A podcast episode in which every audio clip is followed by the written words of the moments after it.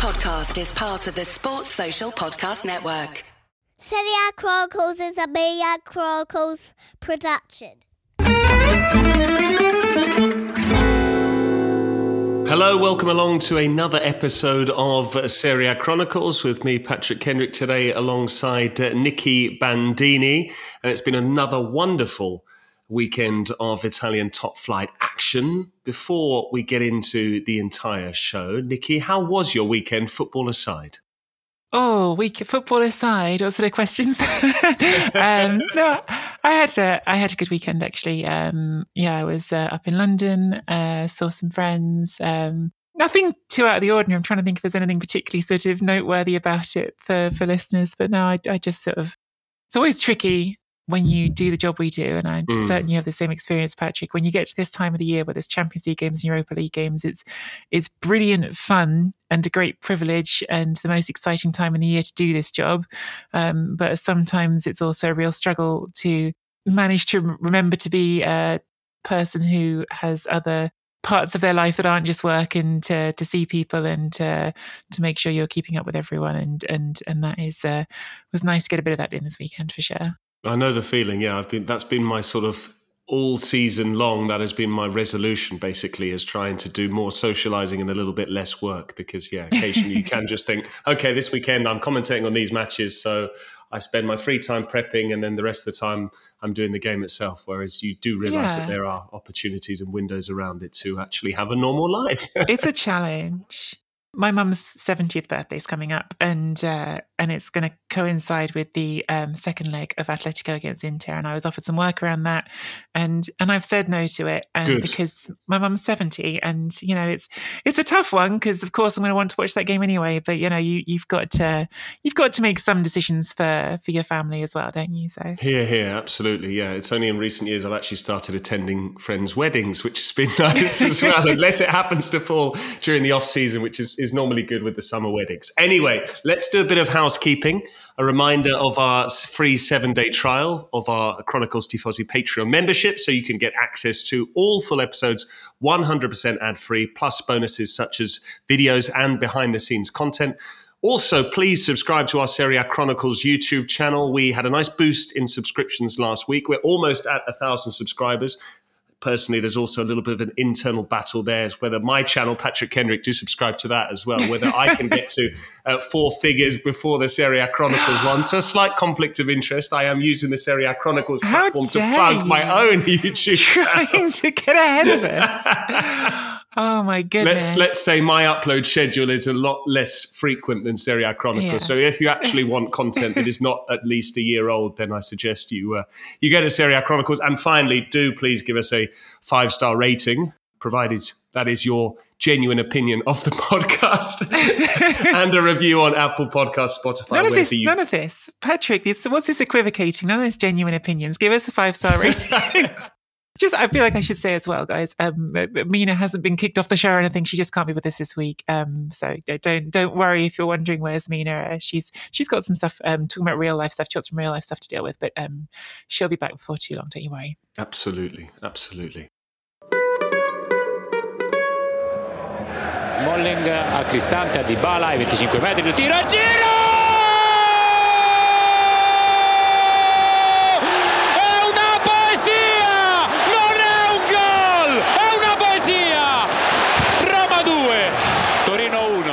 So, round twenty-six, lots to get through. Um, and I'm almost tempted to start with the standout performance of the weekend, going sort of reverse chronologically. I want to talk about Roma Torino. I want to talk about Paulo Dybala, who struck a hat-trick last night at the Olimpico for Daniele De Rossi's side. To also, I'm, I'm sort of being a little bit obsequious here because producer Simon is wearing a Roma shirt. he's he's you can't you can't hear him. We can see him. He's right in the middle. He's now proudly brandishing his uh, his Roma his Roma shirt. Dybala, we know he can do this, but just occasionally he reminds us what a good player he is. Yeah, producer Simon kissing the badge, by the way, which usually, in my experience, means he's about to accept a, a fifty million euro transfer somewhere else. I don't know. um, it was it was brilliant, wasn't it? I mean, Paulo Dybala is, and this is. a recurring conversation for us in this podcast, thing we talked about all the time. Um, Dybala's one and only drawback as a footballer. Well, actually, I shouldn't say this. We talked about this on the podcast all the time. Mina might disagree. I would say Dybala's only one and only drawback as a footballer is that he's not on the pitch half the time. When he's on the pitch, he's flipping brilliant. Um, uh, I say that. Mina, uh, who I'm sure will listen, and I have gone back many, many times down the years about back and forth about whether he delivers in the big games like he should.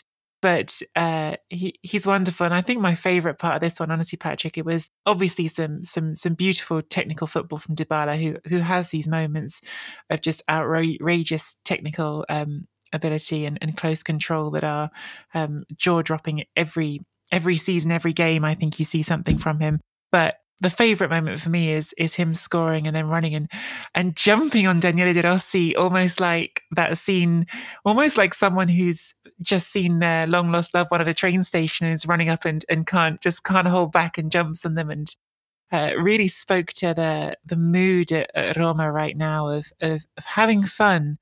And and there's a there's a bigger conversation that we were having, of course, with producer Simon just before we came on about, is it time to start talking seriously about, is this job now De Rossi's properly? Is he more than just the the caretaker, the traghettatore, the, the, the ferryman to the end of the season?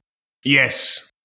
I'm with he you. Is. I think it is. um, but but before we even get to that, I think it's worth saying just the vibe change from late Mourinho.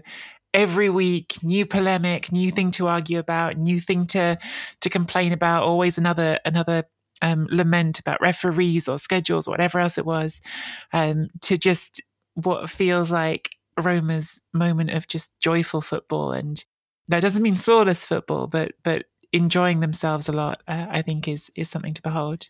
Careful, they'll be coming for you in your mentions now that you've been. You're another Mourinho hater, just like me. the, the, the Mourinho crowd do come for you. I don't know if this is one of those things that's just very like... It's quite tribal, isn't it? Boring to listeners, journalistic conversation. But there are certain figures who, when you talk about them, you get strong reactions online as a journalist, and Mourinho is always one of them. His compatriot as well, C R seven, is another one who tends to uh, have yeah. a pretty strong lobby as well, but... Uh...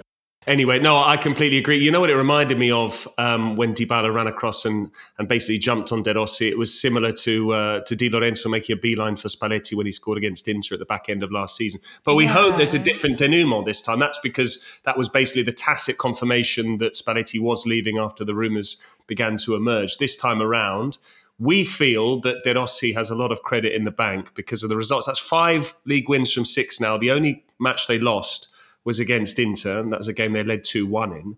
Um, we have seen, and he conceded as much in his pre-match press conference, they haven't necessarily been able to sustain really high performance levels throughout the ninety minutes. But he qualified that by saying, well, when we're good, we're good enough to, to get results. And I don't even think we can necessarily bring in that caveat that we were doing before about, okay, well, they've only played Verona and Salernitana and Cagliari. You know, Torino are a good side. They stop you from playing. To score three against Torino is, is no mean feat.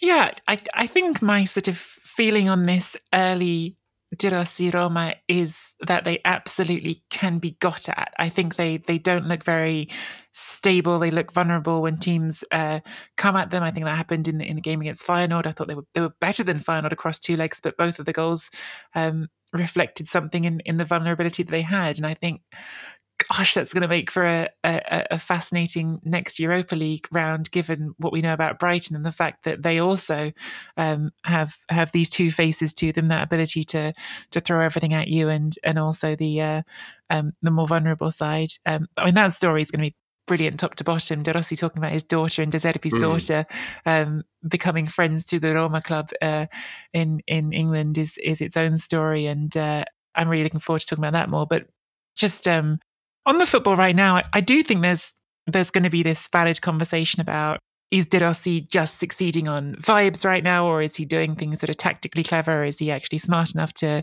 to hold down a job like this? And I, I think it's still slightly too early for some of those conversations.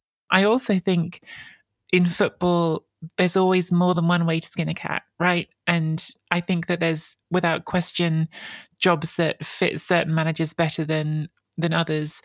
And again, I, I worry saying this that we're going to have, I'm going to get messages from Mina later about um, how wrong I am. But I think about Zidane at Real Madrid. Zidane was perfect at Real Madrid. Would Zidane have been perfect? So would Zidane have been perfect even at Roma? I don't know, but mm. certainly would Zidane have been perfect at, at at some other random mid-table club or a lesser club? And and I know people are going to talk. Do you think it. deep down he knows that, and that's why we've not seen him anywhere else other than Real Madrid? Maybe, or maybe it's just not where he wants to, and it's not a life experience that he wants. And I think that's, you know, a valid thing for anyone to to say when they've made as much money and had the career that Zidane had. True. Maybe you just don't want to do it.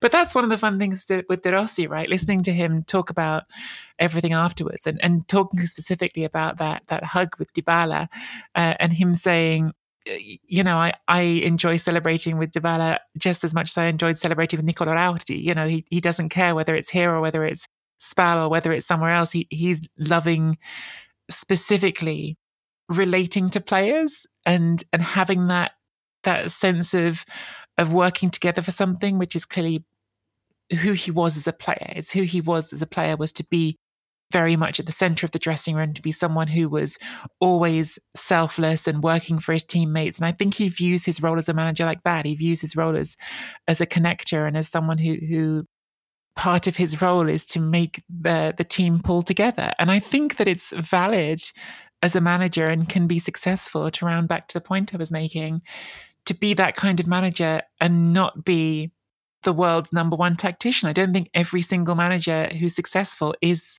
is Pep Guardiola. Agreed. And I and I think that um, that's where your staff comes into it, right? That's where you have your match analysts, you have your video staff, you have all sorts of people who can help you with, with specific parts of it. And I, I've even had that conversation with Stefano Pioli, where we talked about being a manager, and, and he said that to him the most important part of it was the, the man management, the working with individuals and and helping them get their heads in the right places to improve. And And someone else can help me with the with the analysis. So that there are definitely different ways to be a successful manager. So I think I'm not trying to put um, put De Rossi in some elevated position that he's not yet shown he's worthy of. But I also think the idea of dismissing him because he might not have all the same characteristics as a, a Guardiola, or, or even close to home a Gasperini, who I think of as a really smart tactical manager, that doesn't that doesn't mean he can't be a big success. I completely agree, and I think you can only work with the players you have at your disposal. I mean, lest we forget Roberto De Zerbi, who we've mentioned there, had a pretty poor spell in Serie A with Benevento. I mean, it was it was embarrassing in terms of results. But, you know, to judge De Rossi on the fact that he was sacked as Spal boss, I think is being a little bit reductive and um, not fair, you know. And, and what I like about what I've seen from him so far is there are so many different facets to being a head coach in the modern era, and communication is a big part of that. He clearly communicates well with his players because they've really bought into what he's doing. You can see that the sort of visceral reaction they're having to him on an emotive level, but also in his press conferences. Simon and I were discussing it before we went on the air, that it, he's such a good communicator.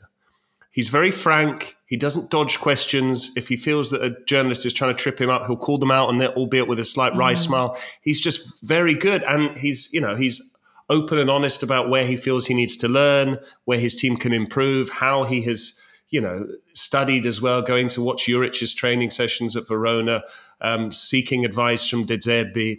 And I'm very impressed with him. And I don't think you can ever say, we're going to try and have the foresight to think this might end up, you know, the obvious comparison is Ole Gunnar Solskjaer, who was a club legend, who was synonymous with United winning the Champions League, came in, I think it was seventeen wins and a draw from his first nineteen matches, kept the job on a permanent basis. Unfortunately, this is a results business. You can't say, okay, De Rossi's got results, but long-term we have doubts about his tactical now, so we're going to keep him in for six months. If he gets results that take Roma into a top five finish and they qualify for the Champions League, he has the right to take them into next season and try and progress the club forward. And if he can't do it, then that decision will come and it will be a painful decision. But I think it would be very unfair to dismiss him and say, okay, he just benefited from the fact the club was at a low ebb following the dismissal of Mourinho and the players were just, you know, that was that new coach bounce. I think you have to judge him on his results and his overall contribution, which so far has been almost wholly positive. And I, I think there's a, like, to, to talk about the team specifically, I, I think there's an interesting dynamic to the shift in Roma, which is under Jose Mourinho, it felt like there was this acknowledgement that you've got Lukaku and Dybala, and and those two players are going to very often be able to win you games just by being brilliant. And so Mourinho's approach there, sort of conceptually, was to say, okay, so we keep things tight and mm. we give those players an opportunity to win the game for us. And I feel like the concept has been flipped on its head under De Rossi, which is, when I look at this team, is it a balanced eleven? Not completely, but we have all this potential up front. So let's put the emphasis on what we can do going forward. And if the back's a little bit ropey, well, that's okay because we're going to score a lot of goals. And it's certainly more entertaining to watch. Can we say it's better? We're still a little early, but the results have been good. And I do think it's getting this buy-in and enthusiasm. And you remember the attacking potential in this group, because it isn't even just Dybala and Lukaku, it's Pellegrini who's been scoring goals uh, for, for for fun, and it's Tammy Abraham coming back soon as well, and it's even others like Cristante looking like the shackles have come off a bit and, and doing different things. It it's a shift in emphasis that I think is really, it's tapping into something different in the same group of players.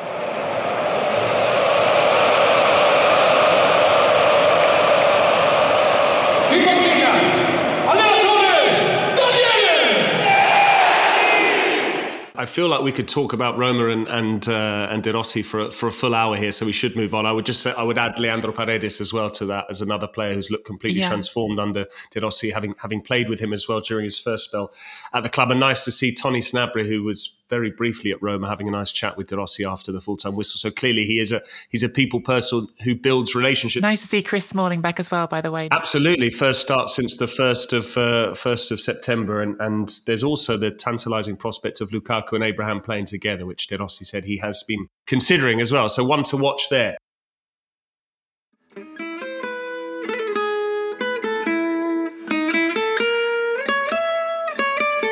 But the big game on paper was between Milan and Atalanta, and after being so heavily criticised about his goal output, having not scored in Serie A since September, Rafael Leão decided to take three minutes to score one of the goals of the season against uh, Atalanta. And I wasn't able to to watch the game, Nikki, because I was I was doing Lecce against Inter, which was the kickoff directly before that, and we'll get on to the Nerazzurri in due course. But watching the highlights back, it felt like this result wasn't necessarily fair on uh, on Milan. It was a slightly risultato bugiardo. It didn't really tell the whole story. It looked like the Rossoneri did a lot more to win the game than Atalanta did. I, I would agree with that. Uh, there was obviously controversy around the penalty from which Atalanta got their goal. Is that a clear and obvious error? I don't think it's clear and obvious error at all. Um, I don't. I don't. No, for certain. I think it's even um, the right decision once it's been changed. It, it's one of those with high boots, this this line that's a bit blurred about when it becomes high enough for it to be the defender's fault and when it's uh, the attacker lowering their head down. And I don't know, I I, I think it was... it was. You know what they should do to resolve that? They should get the equivalent of like a limbo pole and superimpose it on the pitch. And as and when a, a boot is above that line, then that is a high boot. And when it's... because, you know, it's it's misleading as well, isn't it? You've got Milan Juric, who's like six foot seven, and then you've got other players in the league who are much smaller. You know, Insigne's five foot three. Uh-huh. Obviously, he's not in the league anymore. Lamek Banda, let's say, five foot three. You know, there's a big difference there perspective-wise. A high boot on Lamek Banda, who's five foot three, is probably only up to the waist of someone like Milan Juric. So it is is quite subjective, isn't it? Definitely, definitely subjective. And it's one of those rules that that's not specific to Italy. It's always been a bit of a bugbear of mine, the high boot rule, because it, it does always seem so vague and, and applied differently. I would say that from one all in this game, I Milan were, were clearly the only time team really pushing to win it, the team that were playing the more clever football in terms of opening Atalanta up, um, which is no small thing, by the way, because Gasperini is a very smart tactical coach. It felt like they were doing this really smart job of of using using their movement to to, to vacate parts of the pitch and then create spaces they were they were getting the ball into. But at the same time, it felt like this game started at a breakneck pace, and the goal from Leão was brilliant. I, I love him when he's like that, and you see that smile on his face. It's always one of the the things with Leão, when you when you see him smile and then be his man, you know he's just feeling it, and and it's just really hard not to get swept up in it and to enjoy it. Ingaggia il duello, Scalvini va a raddoppiare e Rafa se ne va lo stesso. Grandissimo Rafa, un gol meraviglioso, un gol meraviglioso, fantastico. Rafael Leão, che cosa hai fatto Rafa? Che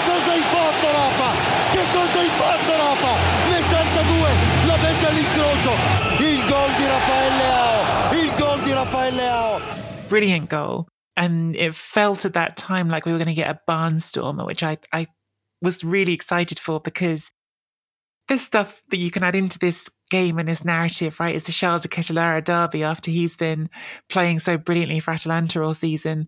Um, it's a game that potentially could even have dragged Milan back into a difficult battle for the, the Champions League places, because, yes, right now the gap is, what, seven points, but if Atalanta with a game in hand win it, suddenly the, the gap is not much at all.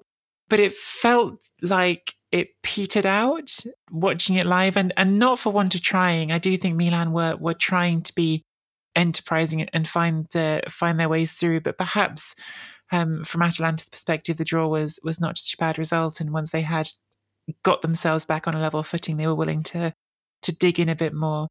It certainly didn't feel like they had really the tools to break down Milan properly. And their goal did come in such a, whether or not you agree with the decision, it felt like just one of those coincidental goals. It didn't feel like this was the part of some grand narrative that was happening in the game. It's just a thing that happened. Um, so so I, I think it was definitely a better performance for Milan than Atalanta. But from from a results perspective, it's not terrible for either of them, but it felt more like Atalanta got what they were looking for than Milan did. So you feel that Atalanta would have taken the point had you offered it to them before the game? Milan might not have necessarily done so on the back of two straight defeats. I, I don't know if before the game, but certainly after Leão scores. Mm. Yeah, certainly after the goal goes in so early from Leão, and, and the stadium's rocking and you're thinking, oh, hello. I think uh, I think Atalanta set their sights accordingly after that. Marco Carnesecchi, still a young goalkeeper, but he's edged out Juan Musso. He saved two penalties from Andrea Pinamonti. I mean, it was essentially the same spot kick the week before. It was a retaken mm. penalty that he, he saved first to his left, then to his right. Um, are we looking at someone who should be in the Italy squad as one of the three goalkeepers for Euro twenty twenty-four? There's a lot of competition. I mean, Donnarumma is clearly first choice. We've seen Meret in the squad. We've seen Vicario. We've seen Provedel. There's, there's a lot of options there.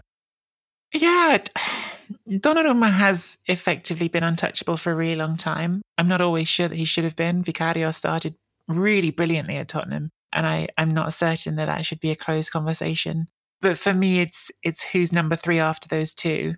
And I think at that point, there's always that question of what, what do you want your number three to be? Do you want your mm. number three to be, uh, often in the past we've seen you go for the old hand who's a steady influence and who's... Pepe, Pepe Reina was the great number three for Spain, wasn't he? Yeah. Mm. Uh, and Morgan de Sanctis with the national team and and and things like that. You've seen players who get Marco called Amelia, up... Marco Amelia, I think, wasn't it? two thousand six, yeah, yeah absolutely.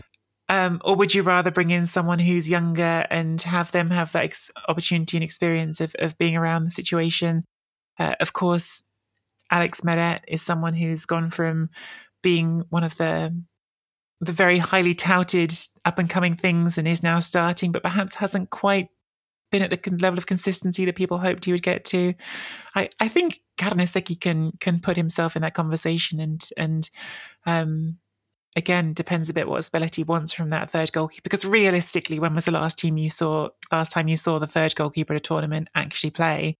It's well, it wouldn't be a never. good sign, would it? It would mean yeah. a sending off for the goalkeeper in the first match, and then possibly an injury to to the. the reserve in the second match. That would be yeah. the only case I think you'd see a third choice goalkeeper. Absolutely. Yeah. So um, just quickly, yes, no answer. Are you Pioli? Well, sorry, it's not a yes, no, it's a, it's an in out answer. Pioli in or Pioli out at the end of the season? I'm Pioli in. I'm Pioli in. I, I hope they get to push on with this Europa run, which they've, um, they've got a reasonably favourable draw, I feel like, for the last sixteen. Um, and and they have something to to aim towards, because it does feel like this end to the season is is um, feeling a bit aim- aimless in the league, because they're going to get in the top four. I would keep him. I have a hunch they won't. Um, I think perhaps there's just been so much conversation around this topic for so long that there's going to be a feeling that it's time for everybody to move on. And, and if Pioli can can find that opportunity somewhere else, maybe he'll even think the same. That does spawn two more questions. I mean, you, you're talking about where Pioli could go next. I mean, this is the, often the, the way with Italian coaches. It becomes a, a case where they almost end up coaching pretty much all of the of the big clubs, yeah. you know, because so so few of them work abroad. So if you think Pioli's already worked at Inter, he's already worked at Lazio, he's worked at Bologna, Fiorentina, you know, there's only so many places he can go short of return to one of those clubs. The two questions that come to mind are, A, I'm being slightly disingenuous here, could Pioli become Milan's Gasperini? You know, Gasperini's eighth season in Bergamo, he's untouchable there. I think we know the answer to that. But if if he if he's so, I, that's a sort of non-question. I apologise. The actual question is, if Pioli wins the Europa League, which Milan have never won in their history, one of the few trophies they haven't captured, and he was already the man to win the Scudetto, rather surprisingly, eleven years on from their from their previous win, does he then become unsackable? I think the club would n- would not sack him if he wins the Europa League. I think that I, I would definitely say it's a pretty tough road to winning this Europa mm. League, bearing in mind that Bayer Leverkusen are dominating the Bundesliga and they're still in that competition. Liverpool could very well be the Premier League champions there in that competition. It's a very strong field still. And that's leaving aside, obviously, even uh, you might run into De Roma at some point, or, or, or if not them, then I suppose Brighton.